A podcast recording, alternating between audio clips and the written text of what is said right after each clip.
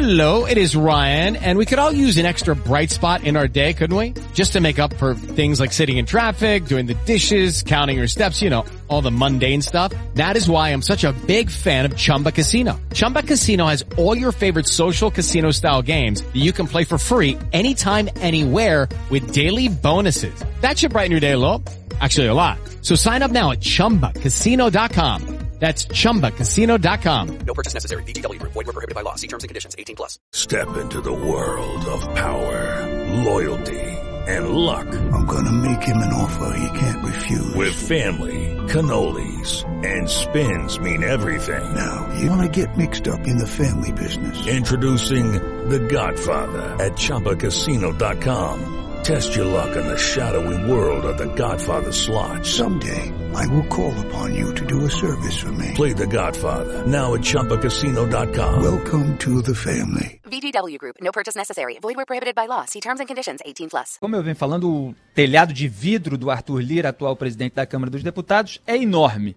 Vamos focar aqui, primeiramente, nessa decisão da segunda turma do Supremo Tribunal Federal de arquivar a denúncia contra o quadrilhão do PP, do qual ele era um dos líderes, de acordo com a acusação.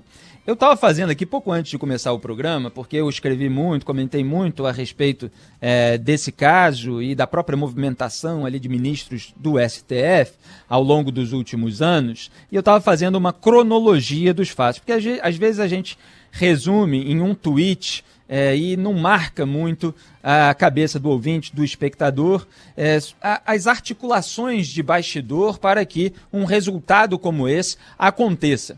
Então vamos lembrar aqui que em 2017 a Procuradoria-Geral da República, sob a gestão do Rodrigo Janot, fez essa denúncia contra o quadrilhão do PP, que envolve aí Arthur Lira, Ciro Nogueira e outros.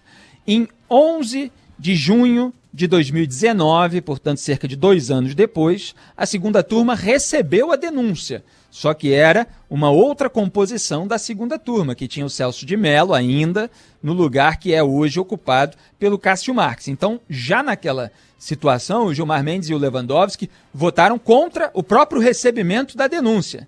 Mas o Luiz Edson Fachin, a Carmen Lúcia e o então decano Celso de Mello, então membro mais antigo da corte, defenderam o recebimento da acusação formal. Então, foi recebido.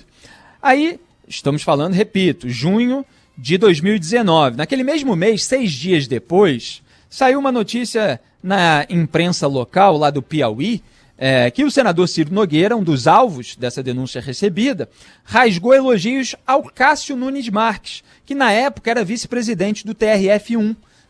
Foi durante uma solenidade de homenagem ao então desembargador Cássio. E ele disse: aspas, nosso Cássio, eu passo um parênteses, porque eu sempre ironizo o Cássio Marques como nosso Cássio do Centrão, em razão dessa declaração do Ciro Nogueira.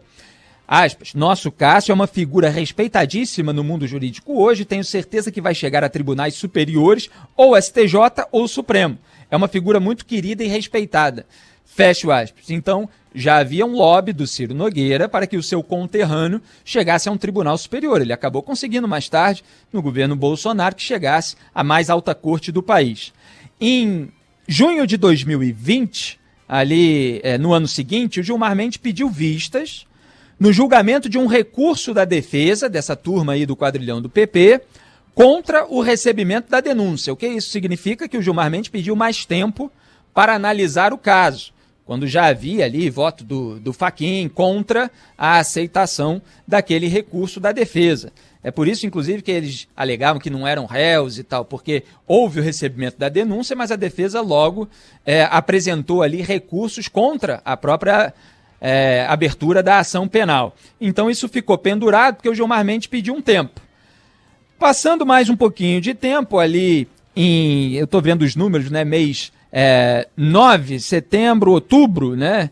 É, agosto, não, setembro, 29 de setembro de 2020. Teve a reunião na casa do Gilmar Mendes que selou a escolha de Cássio Nunes Marques para ocupar a cadeira do Celso de Mello no STF. Isso foi noticiado pela imprensa. O jornalismo de bastidor apontou, inclusive, que o Bolsonaro se disse confiante na harmonia entre os poderes e avalizou a indicação do Cássio Marques. Então, o presidente da República consultou ali o Gilmar e também o Toffoli, como apareceria depois, para que é, essa indicação tivesse ali é, uma concordância desses é, membros do Supremo Tribunal Federal. Dia 1 de outubro de 2020, o Bolsonaro indicou o Cássio Nunes Marques. No dia 3, dois dias depois, um jantar reuniu o Bolsonaro e o Cássio Marques na casa do Dias Toffoli, ministro do Supremo, na noite de sábado, né, para festejar a indicação. Aí houve aquele flagra do abraço do Bolsonaro e do Toffoli, o que, obviamente, é, ilustra um estelionato eleitoral do Bolsonaro, que se posicionava retoricamente em 2018 contra o PT, contra os homens do PT no próprio STF.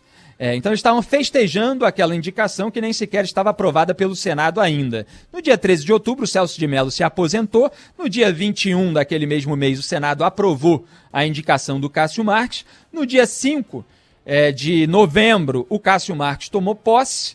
No dia 13 de fevereiro,